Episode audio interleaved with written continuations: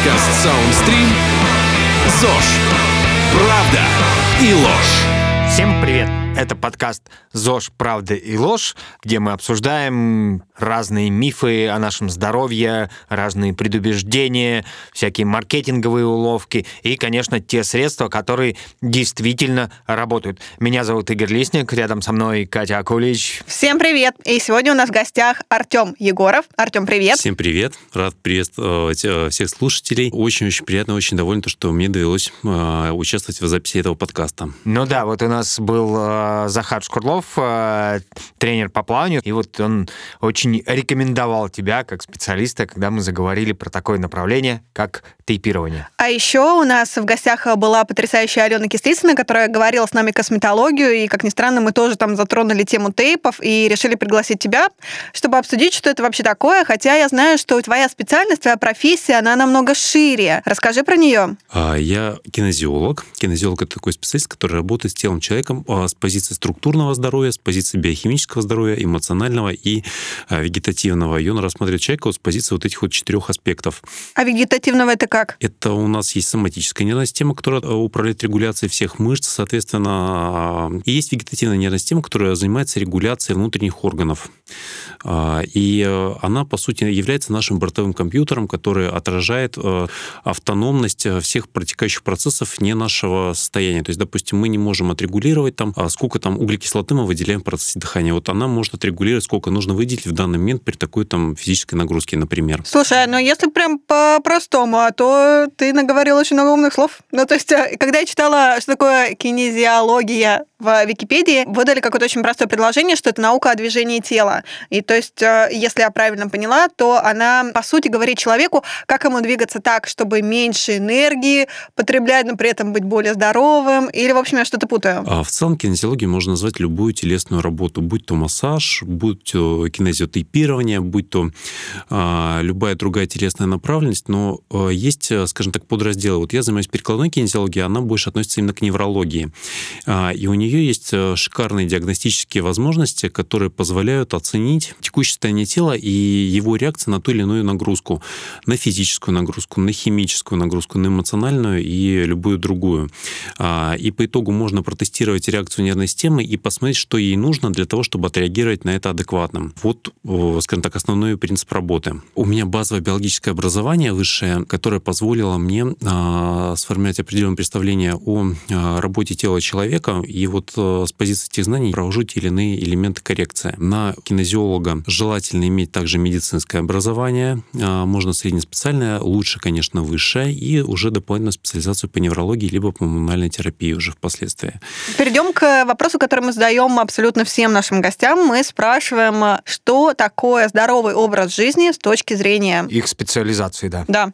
С точки зрения кинезиологии, здоровый образ жизни – это тот образ жизни, который позволяет э, накапливать адаптивные ресурсы в теле и грамотно их использовать и перераспределять. То есть как это работает в жизни? Вот, к примеру, то есть все считают, то, что там витамин С, он э, безумно классный, э, мощнейший антиоксидант, его вообще нужно кушать утром, днем и вечером, но никто не знает, то, что у него есть побочные действия, как э, выжигание слизистых оболочек. А слизистые оболочки – это первый барьерный щит, с которым у нас сталкивается организм при химических каких-либо нагрузках, там, допустим, инфекционная нагрузка, либо если, скажем так, уже слизистая оболочка истощена витамином С, то, скорее всего, инфекция, соответственно, нас настигнет, и человек заболеет. Образ жизни это будет тот, при котором, даже если он там может употребить какое-то количество вот этого травмирующего вещества, оно не окажет на него какого-то травматичного воздействия. То есть, словно говоря, он сможет там выпить 2 грамма витамина С, и при этом ему ничего не будет. То есть вот это и есть здоровье. То есть у него есть возможность противостоять вот этому внешнему, а, скажем так, фактору, который потенциально может его здоровье истощать.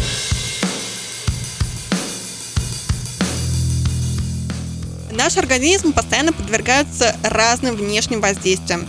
И, пожалуй, основной удар принимает на себя слизистая ротовой полости. Поэтому именно ей необходима особая и, главное, правильная забота. Да, но, к сожалению, не все знают, в чем она заключается, потому что наш рот — это первую очередь зубы и десны. И они нуждаются не только в обычной зубной щетке, потому что после стандартной чистки на зубах остается порядка 40% неочищенной поверхности. А еще есть межзубные промежутки и десневые карманы, куда щетинки не дотягиваются. Поэтому там во все скапливается налет и остатки пищи. А это ведет к размножению болезнетворных микробов. К счастью, есть способ легко очистить все эти труднодоступные участки. Для этого стоматологи рекомендуют пользоваться ирригатором Waterpik, который приводит в порядок все неочищенные места с помощью мощной струи воды. И, кстати, доказано, что ирригаторы Waterpik помогают избавиться от 99,9% зубного налета, который обычно остается после щетки. Это действительно так, ведь компания Waterpik проводит клинические испытания и улучшает свою продукцию с 1962 года. Так что всем гордым обладателям имплантов и коронок, брекетов и мостов, всем, кто страдает от болезненных десен и неприятного запаха изо рта,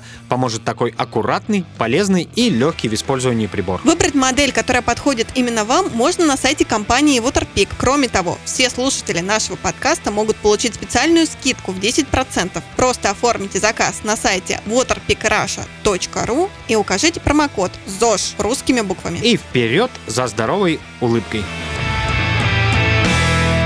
Мы уже сказали, что кинезиология — это, в общем-то, огромное направление научной мысли, наука о человеке фактически. Но сегодня мы хотели обсудить достаточно узкую э, тему, э, которая вот э, Катя уже сказала, что мы затрагивали ее пару раз в наших подкастах, беседах с нашими гостями, да, это тему тейпирования. Как человек, который занимается бегом, я вот вижу очень много людей, которые применяют тейпы, то есть прямо на забеге я вижу людей с наклеенными лентами. Вот э, расскажи, пожалуйста, когда вообще появились э, тейпы, потому что, насколько я понимаю, это относительно недавняя медицинская практика. А вот если мне не изменяет память, то примерно в 1973-1974 годах американский хиропракт а, японского происхождения Кенза Касе он начал использовать э, вот такие вот аппликации в виде эластичных пластырей.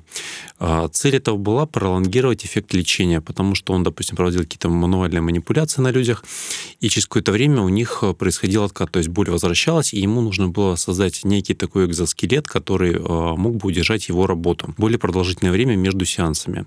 И вот так зародилась вот эта идея, что можно с помощью вот таких вот эластичных лент продлевать результат а, лечебных процедур, которые, собственно, он делал. Слушай, ну а почему, в принципе, это работает? Вот, э, значит, мы, например, сделали массаж, вот мы закрепили это лентой, что дальше? Я все-таки склоняюсь к тому, что это принцип переобучения. То есть мы, соответственно, заклеили там какой-то регион, и он уже работает по-другому. За счет чего? То, что регион, есть... ты имеешь в виду участок ну, участок нашего... тела, да, да, любой абсолютно. И он уже меняет э, свои э, функциональные возможности. То есть, к примеру, там, если человек подволакивал одну ногу из вот этих того, то, что у него работала какая-то мышца, которая отвечает за прямолинейность того или иного движения, ее протейпировали, простимулировали эту мышцу и активизировали, и у нас она теперь стала в движение включаться. И человек с тейпом ходит, например, там 5 дней, и за эти 5 дней происходит вот такое нейромоторное переобучение. И э, в дальнейшем, когда его могут снять, у него уже вот этот навык а, работать этой мышцей э, в каком-то паттерне движения, он уже наработался. Ну, то есть тейп снимается, способность двигаться, как бы навык движения мышца сохраняет, да? В хорошем варианте, да. Но зачастую, к сожалению, э, аппликации подвергается неприоритетный регион нарушения. Неприоритетный регион – это вот не тот участок тела, который да, нужно, да. не та Бывает мышца, то, да? что да, к сожалению, у нас какой-то участок тела может страдать не сам по себе, а из-за того, что на него оказывает влияние какой-то другой участок, потому что в теле все взаимосвязано. Уронили, к примеру, там человеку там гантелю на ногу, он начинает эту ногу оберегать, он начинает хромать, после чего ему нужно все равно выстроить вертикаль движения, то есть он должен стоять строго прямолинейно, и а, вот эту вот а, сниженную нагрузку на травмированную ногу он начинает компенсировать поясницей за счет того, что наклоняет наклоняет корпус, чтобы просто его не завалило в сторону той ноги, э, на которой он ходит. А для того, чтобы отбалансировать вот эту вот нестабильность поясницы, ему нужно будет наклонить шею в противоположную сторону. И по итогу он придет с жалобой чаще всего на то, что болит шея. И тейпировать ему в этом случае нужно будет ту травмированную ногу, на которую упала гантеля, потому что именно она позволит там стать оптимальной. А не шею. А не шею. А, вот. И с точки зрения кинезиологии у него боль в шее, она пройдет после того, как затепирует ногу. Правильно ли я понимаю, что основная задача тейпов и основной механизм, э, который лежит в основе их работы, это вот ну, некое такое продолжительное механическое воздействие да, там, на какую-то мышцу прежде в том всего. числе, в том числе есть механический элемент воздействия, то есть тейпом можем, да, мы можем зафиксировать ткань в какое-то положение, либо задать ей вектор движения, либо зафиксировать механический сустав. Такие варианты тоже возможны.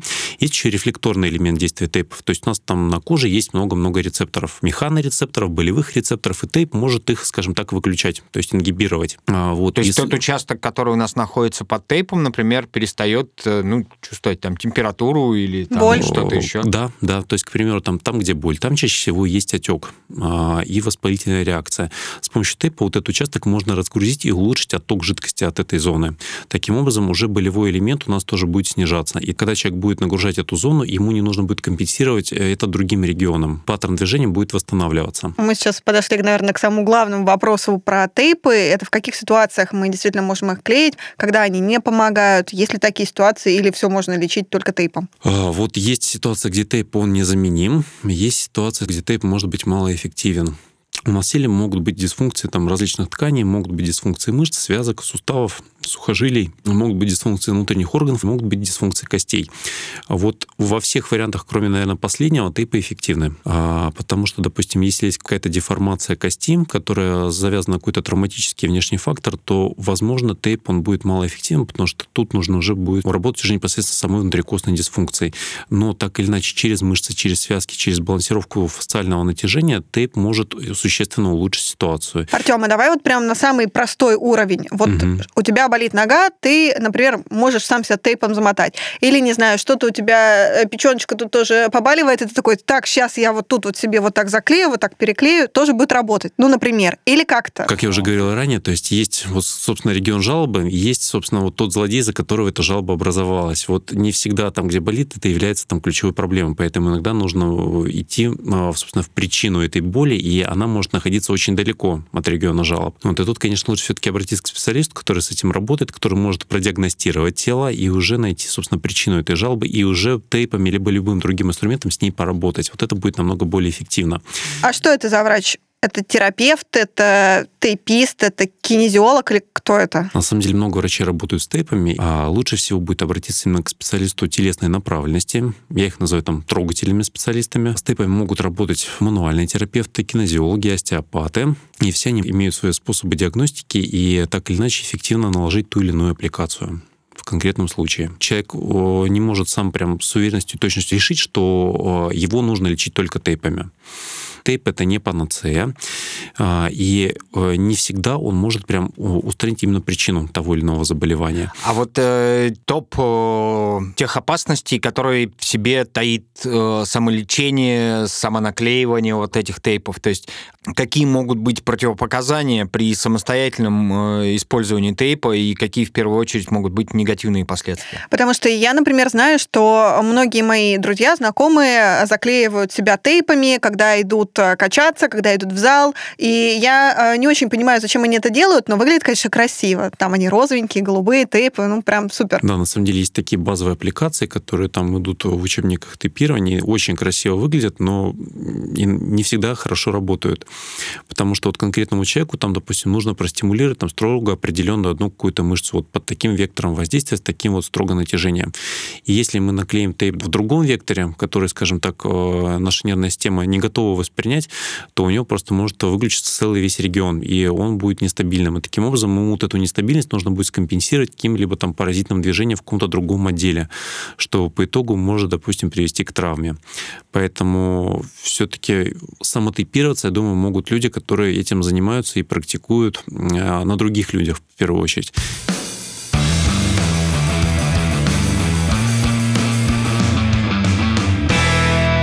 Есть ли у тейпов какое-то там э, воздействие, кроме там растянуть мышцу, зафиксировать мышцу, да, есть ли какие-то виды тейпов, вообще как-то они делятся, там, я не знаю, может, тейпы с каким-нибудь особым покрытием, которые дополнительно влияют на наш организм, или тейпы разной крепости? Да, такие тейпы есть. В целом я вот все тейпы делю на две категории. Это вот есть эластические тейпы. а, То есть те, которые вот- которые растягиваются и могут Да. э, деформироваться. Да, то есть, которые мы видим на соревнованиях на спортсменах, на бегунах, это вот основной вектор воздействия, он возможно, механические в большей степени.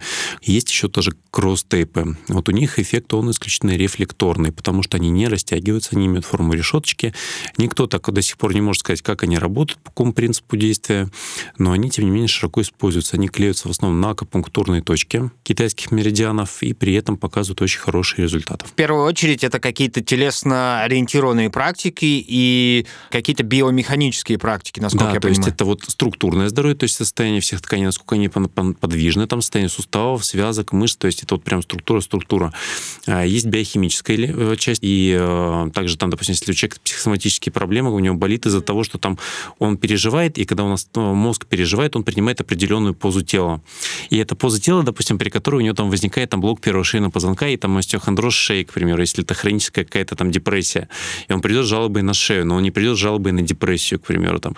А кинезиолог в тест тестах может найти то, что у него есть эмоциональная проблема, там завязана какую-то эмоцию, и из-за этого болит шея. Блин, слушай, это очень круто. И что ты будешь э, клеить человеку, который вот в такой депрессии? Вот у нас на теле есть эмоциональные зоны, они находятся по всему туловищу, и, соответственно, подбирается определенная эмоциональная зона, которая заклеивается, и у человека там эмоциональный фон может наладиться. Ну, то есть она, не знаю, где на груди, на спине, на плече. В зависимости от того, какая эмоция. Любая эмоция, она будет э, формировать определенную позу тела. И тейпом можно эту позу тела изменить. И изменяя позу тела, мы изменяем эмоциональное состояние человека. То есть, к примеру, если, допустим, человек грустит, у него будет вот определенная поза такого сутуленного, а, вперед наклоненного человека, и мозг, считывая эту позу, он будет воспринимать его действительно как такую грусть и депрессию. А, но тейпом, допустим, можно поменять осанку человека, мозг эту осанку считает по-другому, и в такой позе мозг уже грустить не сможет сам по себе. И тогда уже э, эта поза тела мозгом будет интерпретироваться не как грусть. И э, человек, который был изначально там грустный с жалобой на шею, у него уже по ряду причин и механических Э, не будет жалобы на эту эмоцию, не будет жалобы, собственно, на ту самую шею, с которой он пришел. Слушай, на самом деле очень клевая все-таки история про настроение, про то, как его можно изменить с помощью тейпов. Я почему-то сразу вспомнила историю про улыбку. Что, например, если тебе очень грустно, то тебе нужно подойти к зеркалу и прям так м, поулыбаться, чтобы Да. вот у тебя э, мозг подумал, что ты улыбаешься, значит, тебе хорошо, и поэтому он грусть немножко отодвигает на задний план. То есть работает примерно так же. Да, таким же образом. То есть мы искусственно создаем условия, при которых э, у нас мышцы меняют свой тонус, и вот этот измененный тонус мышц, он мозгом интерпретируется как тоже определенное эмоциональное состояние, потому что любое эмоциональное состояние будет тоже менять определен... тонус мышц определенным образом. Но вот смотри, вот у меня плюс-минус, ничего не болит. Но вот эта история с э, расправлением плеч, с каким-то улучшением состояния эмоционального, она мне очень близка. И я не понимаю, нужно ли мне прямо сейчас записываться на прием или стоит подождать депрессии. Тут на самом деле зависит от э, запроса. То есть, если у человека есть пожелание улучшить свое состояние или есть какая-то стрессовая ситуация, которая его выбивает из колеи, э, то в кинезиологии можно смоделировать эту стрессовую ситуацию и найти путь решения. Ну, то есть заставить тебя погрустить и посмотреть, правда ли, что тебе нужно наклеить тейп. И куда наклеить. Вот. И таким образом уже человек, э, будучи оказавшись в стрессовой ситуации, он не будет э, на нее раздражаться и, э, скажем так, тратить какие-то свои внутренние ресурсы и сможет быть в ней более эффективным. Вот у любых лекарственных средств есть противопоказания. Мы немножко вначале сказали, что у тейпов как бы вроде бы нет противопоказаний. Действительно ли это так? Или все-таки это практика, которая показана далеко не всем? А если есть, скажем так, какие-то кожные заболевания, достаточно в острой форме и нарушение целостности кожи, то тейпы, естественно, будут противопоказаны, потому что они, к сожалению, будут еще сильнее травмировать ткань. А вот э, какие материалы обычно используют для производства тейпов и насколько вообще это долговечная история? То есть, ну, условно говоря, сколько э, там по времени, я не знаю, можно носить тейп? Чаще всего материал, который используют для изготовления, это хлопчатобумажные всевозможные ленты насколько мне известно, а, которые повторяют по эластике свойства кожи человека. А в отношении долговечности, то тут зависит от самого человека, насколько, соответственно, он эту зону аппликации оберегает, потому что, допустим, если он там помоется под очень хорошим напором воды и при этом там потрет мочалка, естественно, скорее всего, тейп слетит. Но при этом есть тейпы водостойкие, есть тейпы с таким достаточно жестким клеем, который хорошо фиксируется, плюс есть дополнительные элементы, которые усиливают его фиксационные свойства. Дополнительные элементы, это имеется в виду что? То есть это именно клеевая основа а, или да, какие-то? есть тейпы там очень такие достаточно жесткие. Например, там, если там, допустим, его дополнительно там прогреть, к примеру, там феном, там его будет очень-очень сложно отлепить. Интересный лайфхак. Подогреть э, тейп э, феном, чтобы это самое, чтобы приклеить. Не оторвался. Не, чтобы не оторвался. Но потом достаточно проблемно будет его отдирать обратно. Изначально, когда его приклеивают, моделируют саму аппликацию, далее ее мягко растирают а, руками для того, чтобы активировать клеевую основу тейпа, чтобы он лучше держался. А, Вот. И некоторые тоже там используют фен. И тут может а, быть два варианта развития событий. Либо тейп отлетит, потому что клей все-таки не рассчитан на такую температуру, либо он будет очень-очень-очень прочно держаться, и а, нужен будет специальный тоже спрей, а, который этот вот клей инактивирует, потому что такой тейп достаточно сложно уже будет отдирать, и в процессе отдирания могут, может просто травмироваться кожа. Я думаю, что всех волнует, может ли обычный пластырь, который продается в аптеках, заменить э, тейп, может быть, даже там скотч или Изолента. Изолента. В каких-то ситуациях в умелых руках это может так сработать. А лучше, конечно, использовать все-таки там оригинальные тейпы проверенных производителей, а, потому что они именно правильно моделируют э, эластику кожи, на которую тейп приклеивается. Ну, то есть, условно говоря, обычным пластырем, лейкопластырем, который продается в аптеке, мы можем что-то зафиксировать, но как бы... Как очень скорая помощь, если это произошло в полевых условиях, и тейпа под рукой не оказалось, то можем воспользоваться пластырем, а, предварительно хорошенько там протестировав человека на предмет того, как он будет работать на нем. А если мы все-таки будем говорить о профессиональных э, тейпах, где их покупать, сколько они должны стоить, и э, есть ли какая-то разница между производителями? На самом деле, если там ввести э, поисковый запрос там, э, в любой поисковик, то, в принципе, там будет очень много предложений, и можно выбрать любые варианты, которые устраивать будут по цене. А, Как правило, сейчас они все достаточно высокого качества уже делаются, потому что конкуренция на рынке очень высокая, и э, я бы вот не дал каких-то там определенных рекомендаций, просто вот смотреть с точки зрения цены, потому что в любом случае а, тейпы, которые покупаются на Алиэкспресс, они, скорее всего, будут не такие хорошие, нежели там тейпы, которые покупаются от официальных крупных производителей. То есть это должна быть покупка в аптеке или на я могу это заказать. Про Алиэкспресс уже поняла, что лучше не экспериментировать. Да, потому что если у человека, допустим, есть склонность к аллергическим реакциям на вот такие э, клеевые основы некачественные, то, скорее всего, ему вот такой вот прям простецкий тейп с Алиэкспресса, он не подойдет.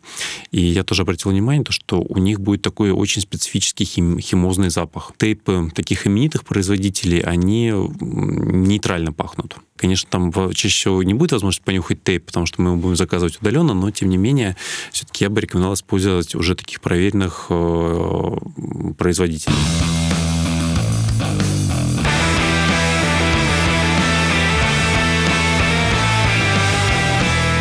А в каких видах спорта вообще тейп э, наиболее популярен? Да, я вот, э, поскольку я занимаюсь бегом, я вижу это исключительно на бегунах. Катя уже привела пример своих знакомых в зале. Я так понимаю, что тяжелоатлеты это используют, люди, которые занимаются, может быть, плаванием. Я думаю, что среди бегунов самый такой наиболее, возможно, востребованный метод коррекции, потому что вот э, в других видах спорта, мне недавно тоже сказать, то, что, к примеру, там в единоборствах это уже сейчас расценивается как допинг. Ого. Вот как-то так. А почему? Ну, а ты же не внутрь это все потребляешь. А, да, но тем не менее он может якобы создать какие-то преимущества перед другим там человеком. А, вот тоже проводили исследования. Мне знакомые рассказывают то, что человек там пожал штангу, он прям, пожалуй, в полный отказ, он абсолютно истощен, ему быстро клеют тейпы на целевые мышечные группы, и он снова может э, сделать вот то же самое, то, что вот а, было, скажем так, на его пределе. Как интересно, то есть тей- тейпы превращаются в такой технологический допинг, по сути дела. Но никого еще не ловили. Я все-таки не сказал то, что это допинг, это все-таки возможность активизировать э, те ресурсы тела человека, которые были у него неактивны по каким-то причинам. Слушай, а с какого возраста вообще, в принципе, можно пользоваться тейпами? И, например, можно ли пользоваться тейпами детям? Есть вот отдельное направление в тейпировании, это тейпирование в педиатрии, в логопедии, и там детишкам прям ну, достаточно так активно клеют эти тейпы для а, устранения, скажем, каких-то вот таких вот э, детских там базовых нарушений, с которыми там они могут появляться. Также детишкам это, насколько мне известно, клеится для того, чтобы формировать правильную осанку. И, к примеру, вот у нас там самые тейпирующие следующая страна это там Южная Корея. И там вот, к примеру, даже школьный врач, он там может там детишкам там наклеить тейп, если там где-то там ударился, ушибся, ушибся или у него там что-то там заболело, он может его продиагностировать и там провести ему там правильную аппликацию, которая там позволит ему улучшить состояние, к примеру, там при головной боли той же или еще что-то в этом духе. Слушай, это очень интересная история. Как ты думаешь, в России это войдет в такой повсеместный оборот и не станет прерогативой только спортсменов, профессиональных, полупрофессиональных? А, я думаю, со временем да, а, потому что среди физиотерапевтов, а, имеющих там, скажем так, базовое медицинское образование, они не имеющие отношения к альтернативной медицине, они все больше и больше начинают интересоваться этим методом и внедряют их в свою практику, насколько мне известно. А на твой взгляд, почему это происходит? Какие достоинства тейпов заставляют их все более активно включать а, во врачебную практику, в клиническую практику? Так или иначе, у некоторых врачей в процессе лечения тех или иных пациентов возникает определенный вопрос, почему не происходит выздоровление, почему там тот или иной препарат или а, какой-то массаж не помогает, и они ищут ответы на эти вопросы в каких-то других а, методах лечения. И так или иначе, там они а, находят ответы в тейпах. По итогу, используя их, они отмечают то, что да, есть положительный результат результаты. И это уже их сподвигает, скажем так, это внедрять в свою практику. Я предлагаю подвести некоторые итоги нашего замечательного разговора. Тейп — это довольно молодая, но уже зарекомендовавшая себя методика воздействия на э, мышечные ткани. В первую очередь с помощью стимуляции при помощи тейпов можно заставить нас э, работать гораздо активнее, можно заставить нас мобилизовать свои ресурсы для защиты от каких-то внешних а, воздействий. Ни в коем случае не стоит а, заниматься тейпированием самостоятельно. Лучше сходить к специалисту и телесно ориентированному специалисту, который понимает, как работает э, наше тело с точки зрения биомеханики. И, собственно говоря, тейпы практически универсальны, у них практически нет э, противопоказаний, за исключением, может быть, каких-то э, кожных, кожных заболеваний. Кожных заболеваний. Слушай, Игорь, а по итогам нашего разговора ты изменил свое отношение к тейпам? Да, я изменил свое отношение к тейпам, но как человек, который не травмируется, я, пожалуй, не буду их использовать, но если раньше я смотрел на это дело довольно скептически, то, пожалуй, теперь я понимаю аргументы тех, кто использует тейпы, и, в общем, буду как-то на этот вопрос смотреть э, более широко раскрытыми глазами. У нас был в гостях Артем Егоров. Артем, спасибо тебе большое, что ты к нам пришел. Спасибо, что пригласили. Очень был рад рассказать про тейпы. Это был подкаст ЗОЖ «Правда и ложь». Слушайте нас на Soundstream, Яндекс Музыке, Apple Podcast, Google Podcast. Оставляйте комментарии, лайки, задавайте нам вопросы. Мы обязательно все прочитаем с Игорем и ответим. Да. Всем пока. Услышимся. Пока. Пока-пока. Над подкастом работали ведущие Катя Акулич и Игорь Лисник, редактор Дмитрий Лебедев, звукорежиссер Артур Кулаков, продюсер Сергей Епихин. Это подкаст Soundstream «ЗОЖ. Правда и ложь».